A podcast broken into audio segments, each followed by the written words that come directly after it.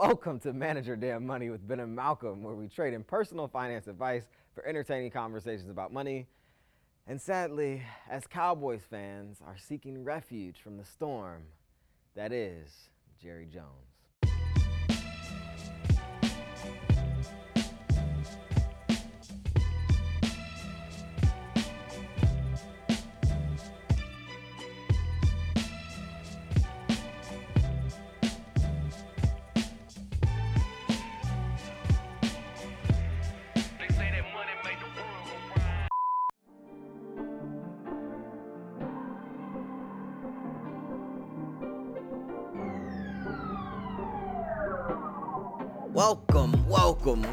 To another episode of Manage Your Damn Money with Ben and Malcolm. I am Ben Carter, and I'm joined here by my wonderful and trusty host, Mr. Malcolm Etheridge. Malcolm, what is going on, man?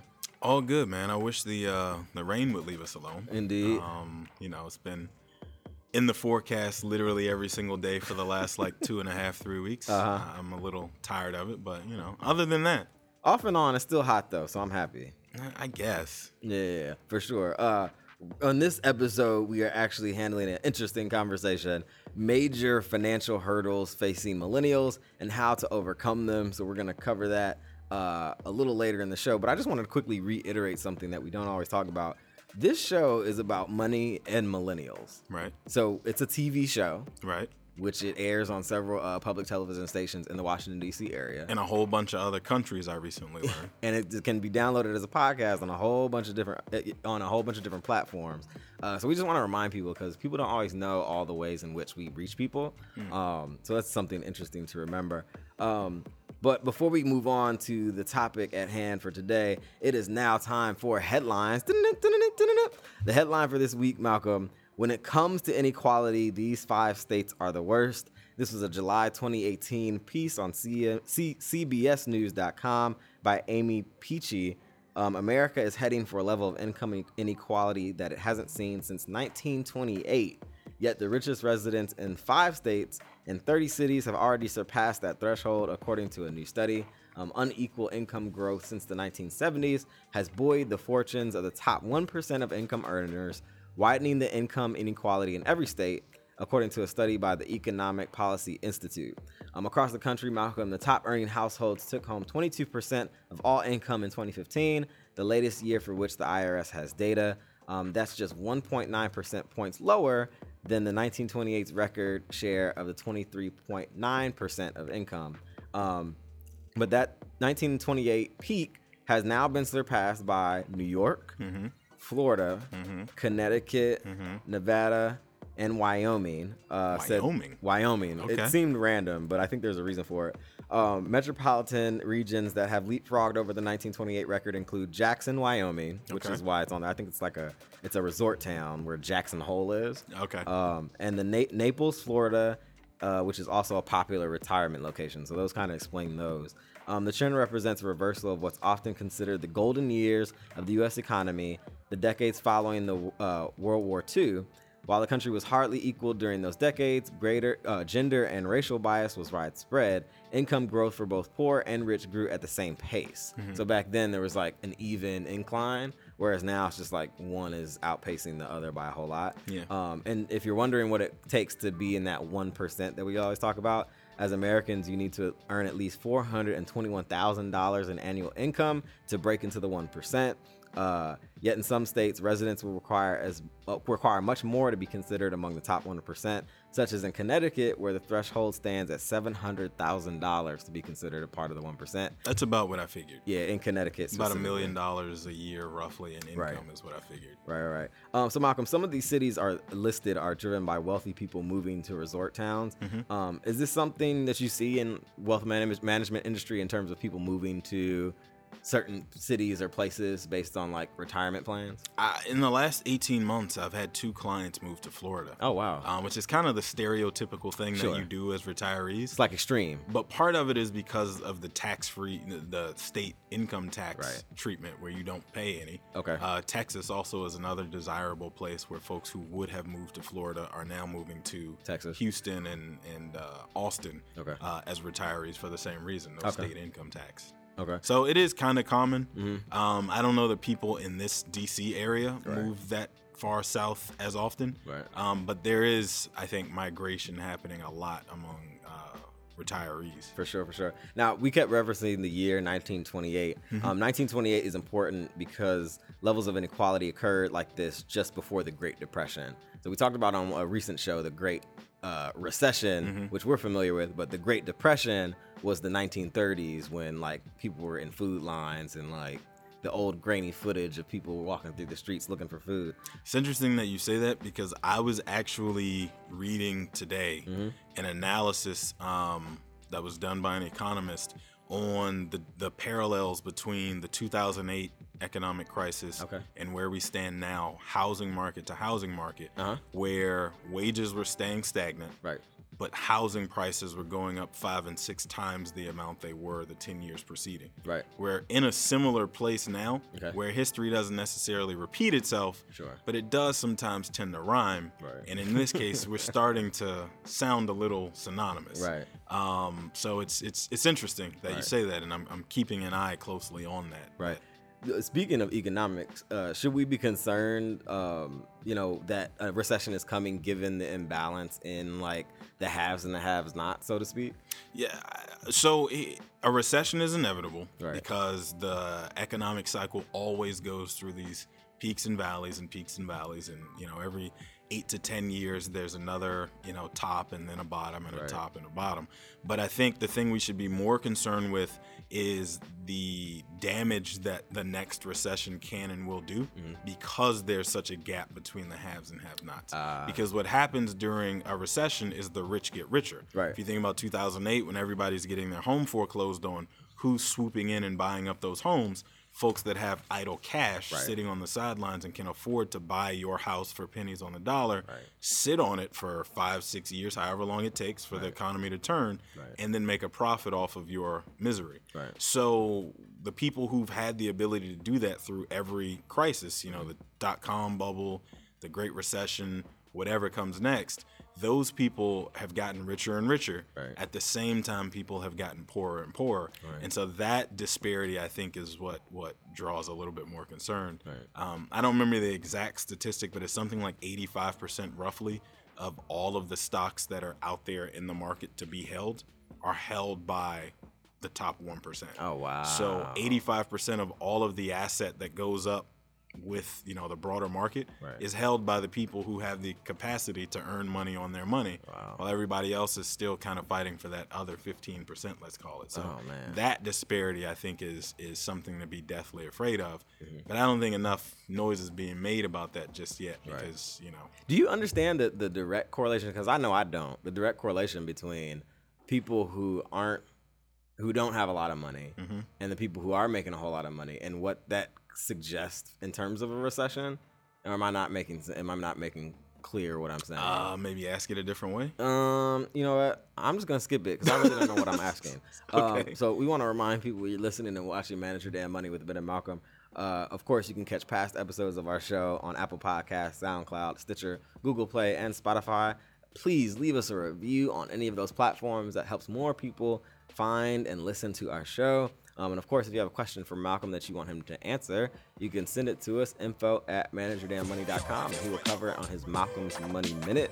Um, and of course, you can follow us on social media. Malcolm, what's your handle? At Malcolm on Money. And mine is, of course, at MYDM with a one on the end. And you can always get us too on Facebook, facebook.com backslash manage your damn. This is MYDM with Ben and Malcolm. Today's conversation at hand major financial hurdles facing millennials and how to overcome them. Uh, we're going to take a quick music break. We will be right back.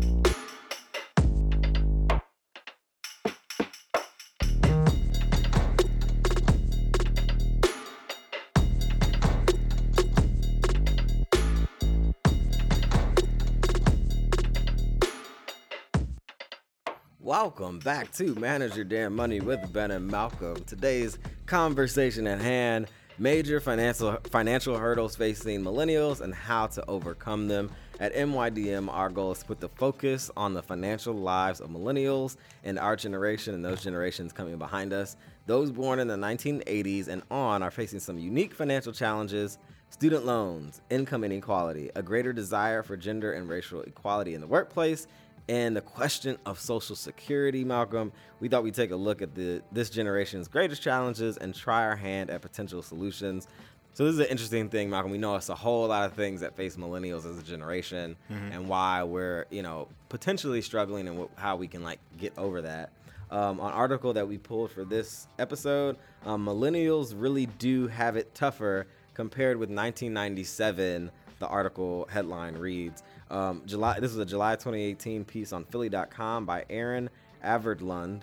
We have some difficult names of the articles that I pull on this show. I don't know what is that's about.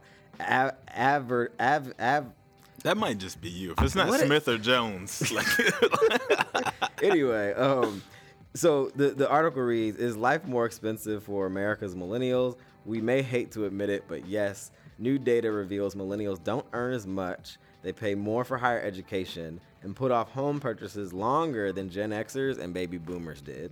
Um, a note note a stunning report from a new site from the news site Axios, which shows just how the cost of living has risen for Americans aged 25 to 34 today versus Americans of, Americans of the same age in the year 1977 uh, when adjusted for inflation. So here we go. Uh, for instance, a four-year public college in 1977 cost eight thousand dollars that's amazing.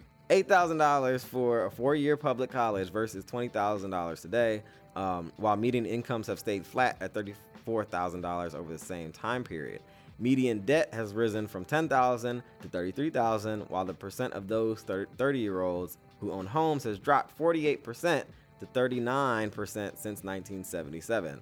Uh, risk taking across generations, which analyzes investor behavior and risk taking across the 22 to 37 age group, revealed that the typical millennial investor allocates 90% of their portfolio to equities, which is consistent with portfolio allocations or the quote unquote glide path of what are called target date retirement funds. So it sounds like you can clarify this for me, Malcolm, but it sounds like they're saying millennials pick you know, turn them on and they just go on by their own uh, investments rather than things you have to like actively manage. Yeah, I, I'd say that follows Okay. the trend. Okay, very good. Um, and then an article also said, as for potential investment trends, millennials want to be homeowners but haven't yet switched in mass from renting to buying homes or even baby strollers. so it sounds like from 1977, when you compare it to now, you know, there's a lot less going on for the millennial, millennial generation. Um, well, also like you you already brought it up, and we bring it up basically every single show. Uh-huh. That huge burden that is student loan debt tends to delay all of the rest of life's milestones. Absolutely. So as you're paying off, you know, five, six figures of debt that Right. you incurred before you even got a chance to make any money, Right. it's got to delay Something. everything because you've got to get a chance to get your feet planted and really understand like what's going to be your strategy for getting out from under this burden Mm-hmm. before you can even bother to have the audacity to think about taking on a second you know commitment or a second uh, obligation That's true. That's true. Um, so another article that we pulled for this show: uh, money is on our minds. Millennials attempt to stay afloat amid student loan debt, as Malcolm just mentioned. Um, this was also a July 2018 piece on WTOP.com by Teta Alim, um, and it actually focused on DC because this is the area that we live in. Uh, DC is number one amongst U.S. cities with the high, highest median student loan balance at twenty-two thousand dollars, twenty-two thousand dollars total, um, according to data from Lending Tree and around 10% of loan holders in DC owe over $100,000. So that was amazing to me that's pretty crazy. that dc specifically like Right. what makes people decide to flock here and bring their millions of dollars of debt with them I don't know, Malcolm. I don't know.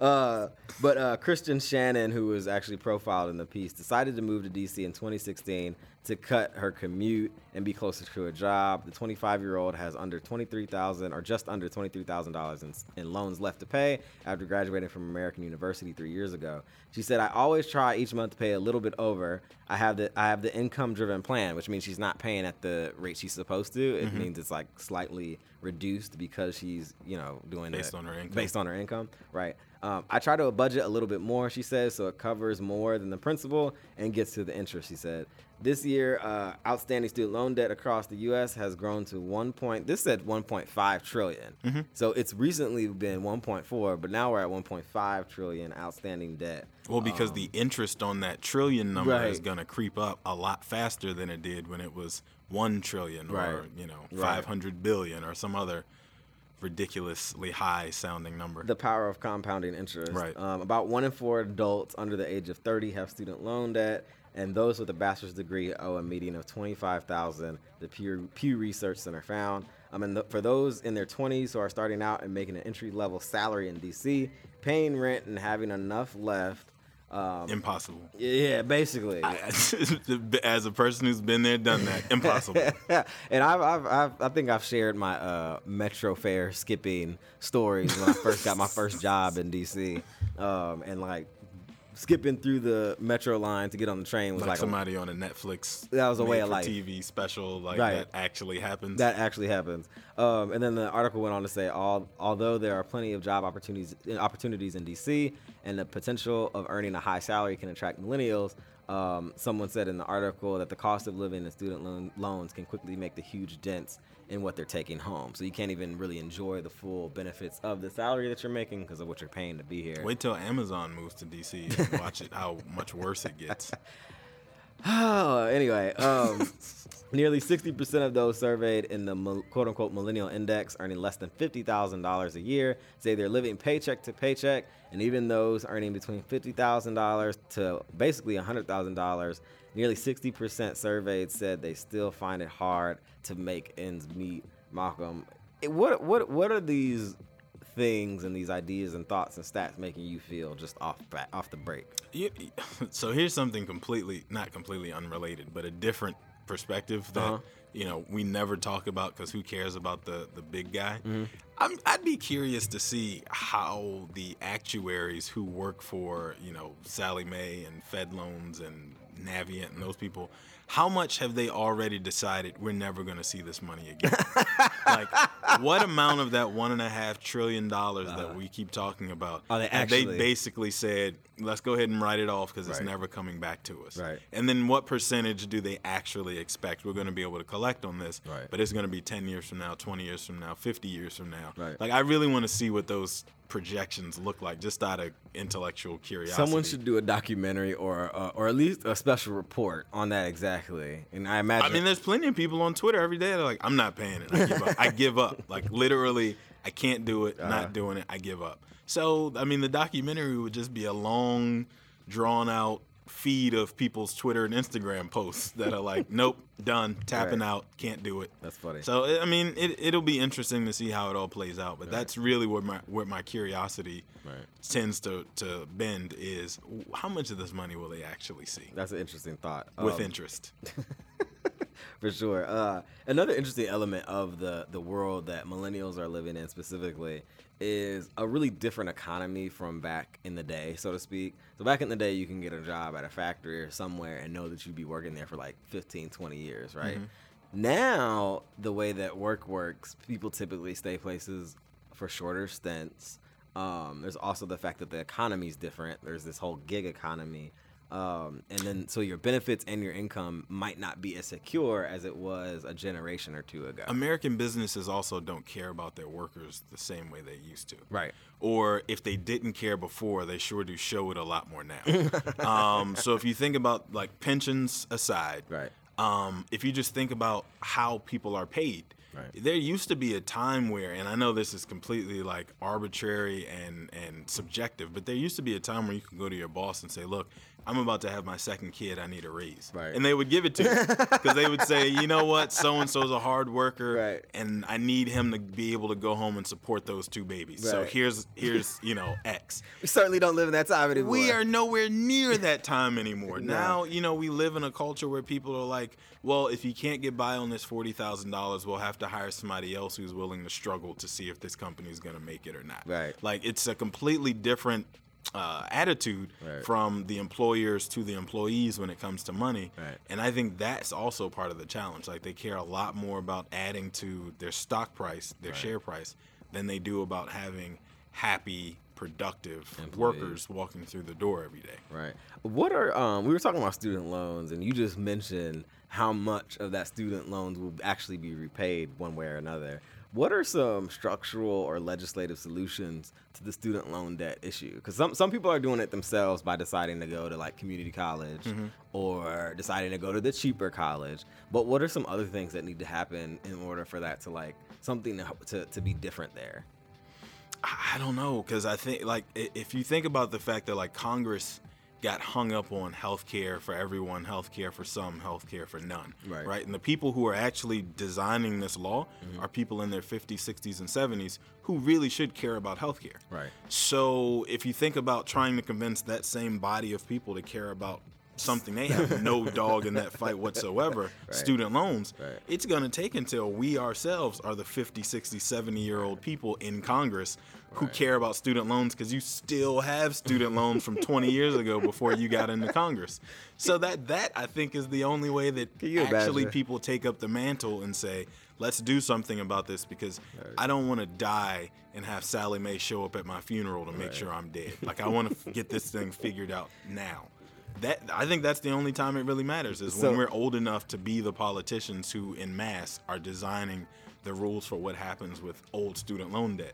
That is hilarious. It's hilariously sad. Yeah, it is a little bit, but it's actually quite possible that you'll see Ben, Senator Ben like, we need to do something about these loans. We need to do something about this bill I just got. Absolutely right. What are we gonna do about this? So uh, here's the thing, though. So I just was watching coverage of the uh, the mayor of San Francisco, the lady who just got elected, and she was talking about the fact that she doesn't own property mm-hmm. in San Francisco. She's made six figures the last like 10 years of her career, and uh-huh. she can't afford to own property Right. because of student loans first, Right. but then the outrageous cost of housing in San Francisco. Right. The new mayor down in Atlanta, mm-hmm. same thing. Or, or she's a candidate running for office in Atlanta. Okay. She's got $100,000 in student loans, and people were trying to blast her saying she shouldn't be allowed to be a representative of other people because she's got $100,000 of outstanding student loans. And she's saying, well, how else was I supposed to accumulate the education to be able to lead you people? To become a mayor. Right. So it's this imbalance Right. between, again, the haves and the have nots, like we keep coming to, where folks are like, oh, well, you're immediately disqualified if you have student loans. I think as we get older and they become more the norm, Right. people are like bringing their student loans to Congress. Like, you know, we're gonna have to figure this out because I gotta get, I gotta retire one day. Right. Take your student loans to work day. Right. uh, so real quick before we go to our first music break, uh, what are the personal actions that can be taken for people to like attack their student loan debt, just outside of the grand scheme of things, but just with them? Like, what are some like tried and true ways to, uh, you know, start making a dent in them? Well, I think for one, just taking it as seriously as it is. That's a big deal. Like, you know, you, you, you, you often talk to folks who are like proud of their deferments into their 30s and 40s. Yeah. And it's like, okay, you've deferred paying the interest on this thing for All as of your long as you possibly could. Right. At some point, you've got to actually get serious about paying it, Yeah. paying the principal itself, Yeah. because it's proven to you that it's not going away. Right. But there are people who I know personally who like make a game out of figuring out ways to make a case to get deferred for another year, Really? and then another year, and then another Oh, wow. year, and now we're in our 30s, and then we'll be in our 40s, and they're like, so I think the first thing is you've got to actually get serious about having a plan and a desire to just get this monkey off your back. Right. Like you can't just continue to look at it and go, that's tomorrow's problem. Right. indeed, indeed. And I know that taking it seriously is a big deal because I didn't take it really very seriously early on in my adult years. Um, not that I didn't take it seriously. I also was broke. Um, but uh, I didn't take it seriously. Can't get blood from a stone. you can't get blood from a stone. Uh, but you definitely do need to take it seriously. And once I changed my lens on that, I started getting more aggressive where I could be more aggressive.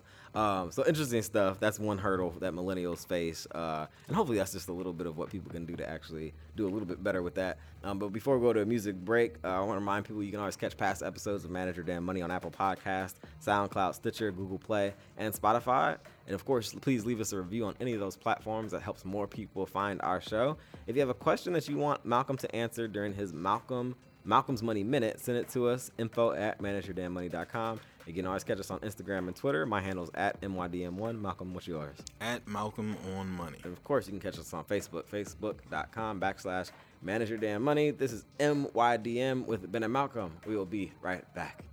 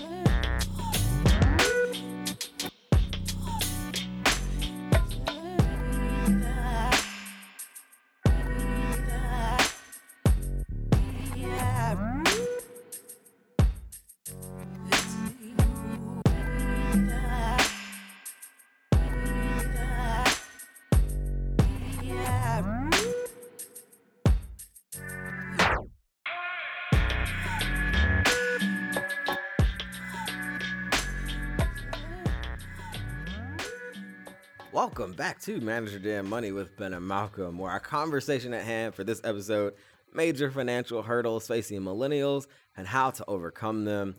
Malcolm, another subject that we have to talk about inside of this episode retirement in America has come to represent a financial life well played in America.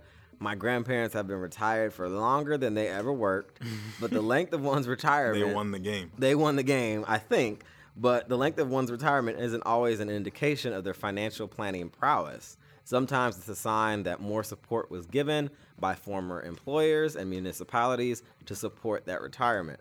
The question from a little millennial generation when it comes to retirement is will it will we be able to retire at all or will we be sentenced to waiting tables or becoming elderly baristas when our technical skills have gone out of date?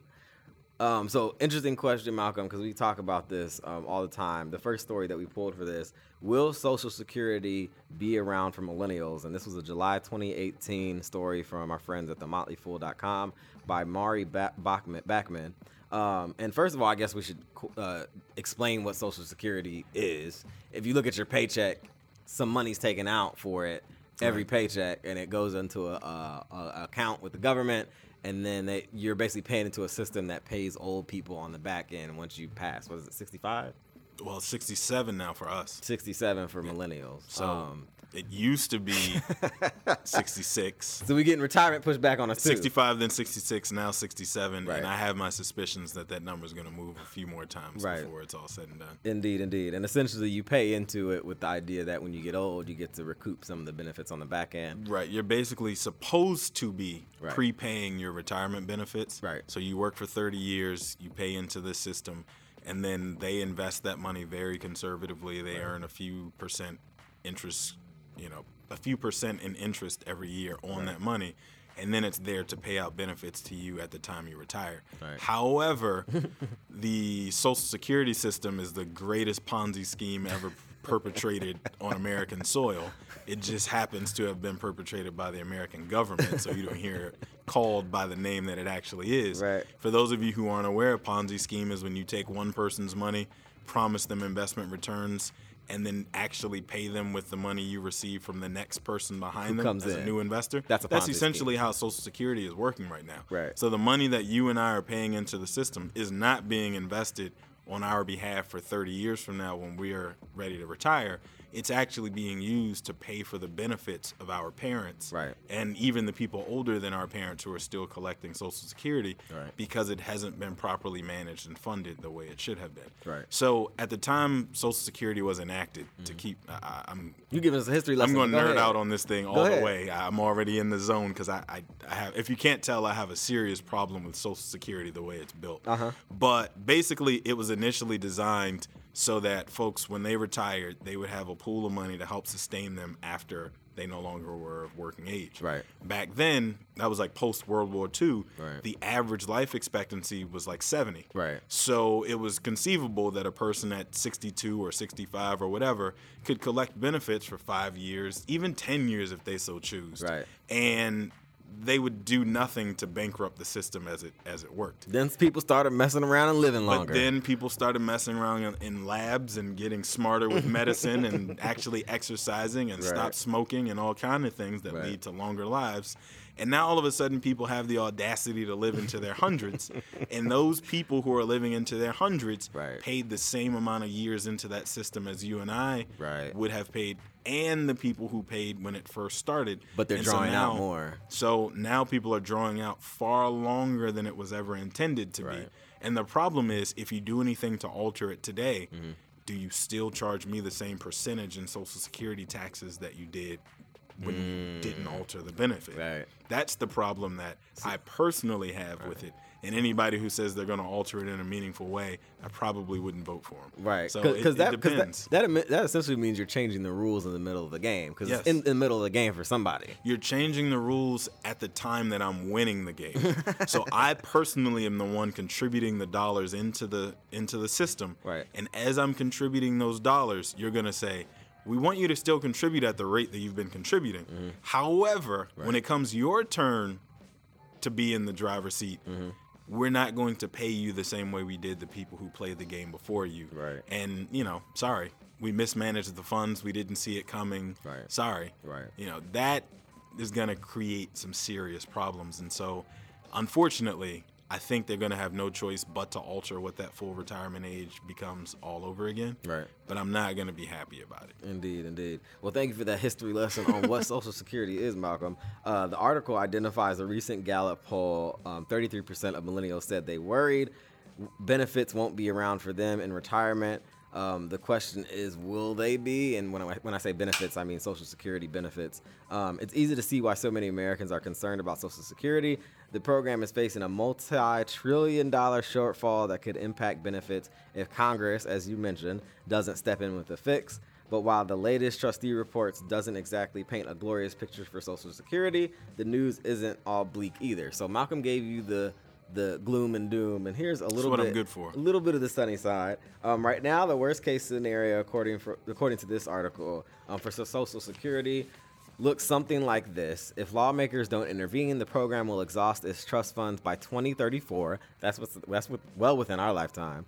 Um, at which point, it will have no choice but to cut scheduled benefits by 21 percent. This means that future recipients millennials included, that's us, uh, stand to collect smaller payments than what they normally be entitled to, which is essentially what you just outlined, Malcolm. Still, 79% of scheduled benefits, here's the sunny side, is far better than getting no benefits at all.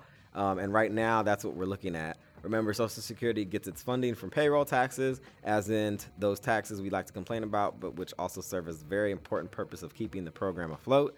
Um, even in the best case scenario, meaning no 20% uh, cut as mentioned above, Social Security is only designed to replace about 40% of the average worker's pre retirement income. That's the part I don't think they make enough noise about Okay. in the general populace. Right. A lot of people, if you talk to just random people on the street, Right. think that Social Security is going to be the thing to They live off of. They live off of Right. Mm-hmm. once they're no longer uh, working. It's never been designed to be your primary source of income, Right. but nobody was ever really taught that. Right. It was never explained that way until people just assumed that Right. that's what the thing was going to be. Right. Plus, if you take Social Security benefits at the age of 62 when you're first technically allowed to Eligible. sign up for it, Yeah. you get a 75% benefit for the rest of your life versus Ah. what you would have gotten at your full retirement age. So for the rest of your life, you're getting 75% of that 40% income replacement for the rest of your life. So it's really not going to cover what it is that you need it to do. Right. But nobody's making any noise about that in a meaningful way. Right. So people heading toward retirement have no idea until they get there. And then it's like, oh, well, you know, I, Well, I I guess guess, I, got I'll go without food or live with my kids or that. Right. Hopefully. Hopefully. Um, and then also, Malcolm, another element of this whole equation, which we have actually done a show on before, um, inflation. Uh, though the program is supposed to give beneficiaries cost of living adjustments um, to ensure that they maintain their buying power in the face of inflation, recent cost of living adjustments have been far from generous, meaning they're not keeping up with or just barely keeping up with. So basically, I mean, They're laughable. yeah, laughable. So Social Security, it seems like even if it some of it is there for you, Mm-hmm. it's still not gonna be enough to live, certainly at the level that you're accustomed to living. See, uh, the author of this article, I, I vehemently disagree Okay. with the position that it's not as bad as what people are making it out to be. Okay. Simply because we don't know how bad it's going to get just yet. Sure. Because you have so many baby boomers who are still working. Right. Even the ones who are past full retirement age. Right. So once they do finally start collecting that increased benefit that Right. you get for waiting past your full retirement age, if you Right. wait till you're 70, you get a maximum benefit. Oh wow. So now we're talking about instead of you getting 75% of what you would have gotten Mm-hmm. for waiting, you get like an extra 25% for waiting all the way to 70. Oh, wow. So those people are really going to deplete the stash, Right. if you will, of what's there. Plus, there's that statistic that's floating out there that 10,000 baby boomers turn 65 every day. Oh wow. So we haven't seen yet all the people who are going to ring the register and start to sign up for their benefits Right. all of a sudden that storm hits and you know i think it actually is far worse than, Than what, what, people are yeah. expecting. Um, well, if you're curious about your own Social Security benefits, um, you can actually go online. Just uh, Google or something. it's ssa.gov There you go. Yeah. And you can look at what your projected benefit would be based on like your current salary. Yeah, it's- Um, it- do you put your it- social security number in there? you do have to put your social security number in there Okay, I think I've done Um, it once. I ironically, I actually looked at this recently out Okay. of curiosity. Uh-huh. Um, it's so sad. it, is, it is so sad. we can't live in DC on that, I'm sure. I can't live in you know Texas on that either. Like it, it, it I, I can't remember the exact number, but it was like twenty thousand dollars is what it's projected to be, and that's an inflated number for when I'm sixty seven years for old. For inflation. Twenty thousand dollars doesn't even cover a year's worth of rent in DC. Yeah. So, like you said, I guess I'll be living with my kids. So, yeah, you might know, maybe you have to move to Wyoming or something like something that. like that. Um, the, the also something else that's interesting uh, that you kind of touched on earlier, and I always bring up about my grandparents: the elimination of pensions and worker-sponsored retirement benefits. Um, this is another challenge when it comes to retirement. Um, old school benefits programs, uh, when you work for 20 years and your company will pay you in your retirement, even when you're not working, have almost completely disappeared. Public service is like the only place where you can get those kind of benefits beyond the time served. Just ask your Congress people; they have a wonderful benefits. They'll write that out too on their way out the door. I'm sure. oh, that's a main reason why people want to be uh, senators and Congress people because that benefits the longer you serve gets better and better. and it's for life. Absolutely. So those are the people depleting those resources. Isn't that ironic for life? Um, millennials don't have any kind of long-term savings being contributed to their pot beyond what they or their families can contribute. So my grandparents, which I always use as an example, they still get paid by municipalities that they work for in California. And I didn't know that. I used to think that my grandparents like did some amazing financial planning. Like, oh my gosh, they must have saved every single They dollar. and did. They were born at the perfect time. that was their savings. Um, and then I finally realized, well into adulthood, it was like I I had to be like at least 22 before I realized how, because I actually asked them in some way, shape, or form. I asked them. Um, it was a roundabout because you know they're old, and that might have been a rude question to be that direct. Um, but I, but we talked about it, and they they're still getting checks from wh- whatever you know institution they used to work for in California. That's not around for our generation. well, so also that kind of makes the same point I was making before about the uh, average age expectancy changing. Right. So at the time those companies put those pensions in place, you know, your big car manufacturers, Ford Right. and Chrysler and I can't remember Chevy, Right. Uh, General Motors, when they put those things in place in you know the 40s and 50s up in Detroit, they were putting pensions in place for even their factory workers, their line workers. If Right. you work here for 25 years, 30 years, Right. we will take care of you for the rest of your life. Right. Well, those people went on to live till 80, 90 years old, which is something that their accountants, their actuaries didn't actually plan for properly. And so those companies almost went bankrupt several times over. Airlines, same problem, trying to account for, well, how do we even bother to pay for all the people who've retired from here Right. While we're still trying to figure out a way to sell cars for $20,000? and conceptually, it sounds like a ridiculous con- concept to actually pay somebody for time that they're not actually doing anything for you. Um, so maybe that idea was flawed, and maybe retirement as a whole is flawed but that was the only way to get good workers to be willing to come work for you. and stay long term. that was the thing that made you competitive and it also was the reason that folks had 30 and 40 years careers Right. with one employer Right. so you know where you get all these hr folks that complain all the time that nobody wants to stay at their job longer millennials are degenerates who just keep jumping job to job to job well you know i'd be interested to see if that pension plan was never put in place Right. how often our parents would have gone out looking for more for, for more opportunity as well That's true. So, question for you: uh, in the with the scenario that we just laid out, with you know Social Security lacking, not at the percentage that you would need, uh, what do millennials need to do to prepare themselves for that future moment in the future when they're you know becoming an old person and they want to retire? Um, well, for one thing, I, I in in my practice have stopped even using the phrase retirement Okay. when talking to people younger than 50 years old. Hmm. I use the phrase work optional, meaning I ask them at what age would you like work to, To be, be optional? optional. All right. That's a totally different conversation saying when would you like to be at a point where if you don't want to walk out of the door out, out of the door today Right. you don't have to but you're still doing something so that work you're doing it's optional when you do it and how you do it Right. but you still need to do it Right. versus i'm going to get to 65 i'm going to put in my you know retirement papers and then i'm going to cool it for the next 30 years Right. That conversation doesn't it falls on deaf ears when you talk to a 30 year old person about retirement in the traditional sense And- and so that- i think just framing your mind around what it's actually going to be Right. is the first step that's most important And that that actually takes me back to how I opened this with talking about you know becoming you know 65 year old baristas. Mm-hmm. That is like actually a potential reality for our generation where you're not gonna have the hard stop. I'm retiring. Right. I got out the game. I'm done. like it's not necessarily gonna be like that for us. It's probably gonna be more of a like you said work optional or work less. Um, more than likely in a space where they just need your body to do things, Right. provided those kinds of jobs are still available. Um, but nobody wants to work nights and weekends. so that's going to be interesting. Right. That mad dash to not be the one working nights and weekends. What do those jobs look like Right. Mm-hmm. folks who are retirement age but not retired? That's true. That's true. So you kind of you kind of alluded to it.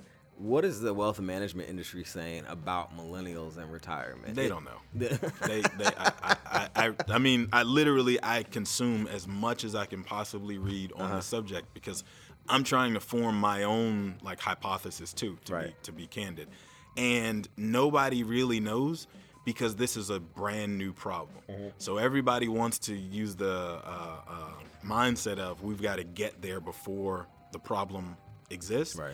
But the people who are trying to figure out and make those decisions a lot of times are the people who are in the way and, you know, have the pension and the social security fully funded and all that Right. to draw on. So it's not really as much of a necessity to figure it out. Right. So unfortunately, I think it's one of those things where you plan as best you can. You mm-hmm. tell millennials, you know, save as much as you possibly can into your 401k plan. If your mm-hmm. company doesn't have a 401k plan, my personal advice, find a new job. Aside from that, maybe you contribute to an IRA. Uh-huh. If you have a 401k plan, you're already maxing that thing out and you mm-hmm. still have enough left over to be able to, to say, what do I do after that? Right. Then you also contribute to an IRA because literally it's going to take as much as you can possibly save to solve, you know, help close that gap. Right. Um, but until you know we get a little bit further down the road, meaning like 15ish years, we really don't know yet Right. what it's actually going to look like. Should people consider scaling down their um cost of living and like their standard of living to save for this future moment? Like So I mean that's always going to be the case. Mm-hmm. The the the less your monthly expenses are, the less your take home pay needs to be. Sure. So, you know, the adage it's not how much you make, it's how much you keep. Right. The the easier you are on yourself and your budget, Right. the easier it is to uh, kind of stomach this. Right. The only caveat to that is going to be when you live in a very high cost of living place like a DC, a New York, a California, whatever Right. The only way you make the money you make is to live in that place where that job is. Right.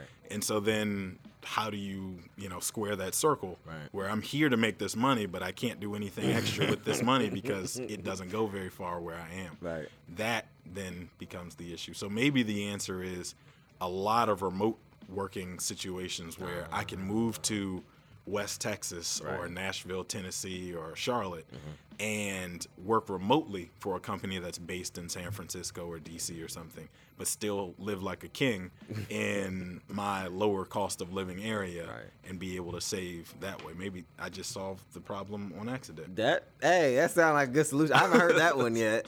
So Man, that might be it. hey, Who knows? Look, remote work for everybody. There you go. There you go. That'll solve a lot of issues. Uh, we want to thank you for listening and watching this episode of Manage Your Damn Money with Ben and Malcolm. I want to remind you you can always catch past episodes of our show. You can simply download our show as a podcast on Apple Podcast, SoundCloud, Stitcher, Google Play, and Spotify. And please, please, please, please, please leave us a review on any of those platforms. That helps more people catch our show.